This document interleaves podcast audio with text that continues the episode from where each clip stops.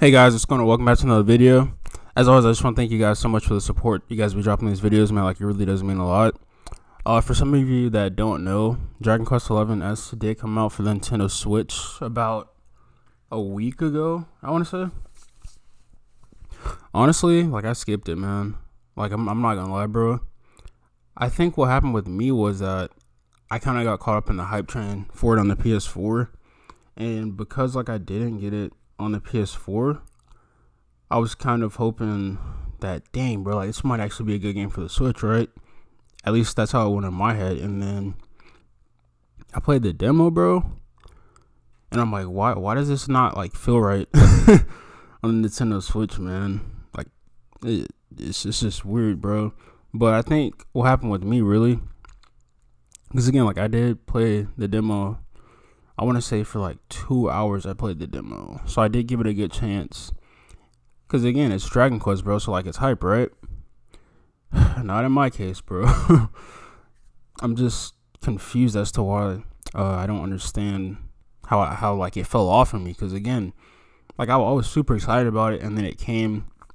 But I think one of the things that got it from me was that I was noticing like while I was playing that some of the cell shading or like some of the graphics were kind of like blurred in the demo. Because like when you go to the um i think it's called the the sanctuary or whatever it's like basically the church where you go and you save your game.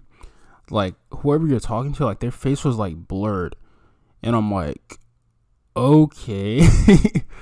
Right? So that, that was like the first thing that was something to me. And then for some reason like just playing the first part of the story bro like i was not feeling it like at all. I, I just couldn't get it into the story, bro. Like I don't know like what happened with me, man. I, I just don't understand like how a game like Dragon Quest because again it is selling really well. Again, that has nothing to do with me. Like Dragon Quest is a great game, you know, for the people that are buying it, obviously. But you know, for people like me who weren't really feeling it, like I just I don't know, man. It's it's just weird, dog. Because again, like I was, because again, it's Square Enix. You know, I'm a Square Enix fan. Kingdom Hearts, Final Fantasy, like all that stuff, right? All that stuff. But I just on the Switch, it just, it just felt like it was kind of lazy to, to me, bro. Like I don't know like how to how much more to articulate that to you guys. Like it just it, it didn't feel complete. Like the title says definitive, but it didn't feel like a definitive game. It felt more like a port from the PS4 and then they decided to add like a couple of things to change the wording. Because you guys have to remember, man, like this game was announced in 2016 when the Switch was just a concept, bro. Like this was way back, but, but before the Switch part, like the NX days, bro. like back when nobody knew what Nintendo was doing because the Wii U was flopping, bro. But that's the conversation for another day, bro.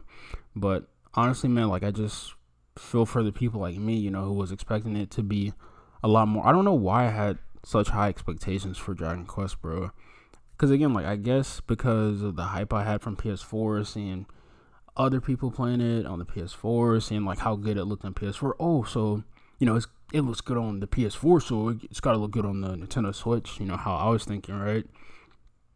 Completely stupid on my part to expect that from a PS4 game and the Nintendo Switch, considering that it's two completely different audiences, bro.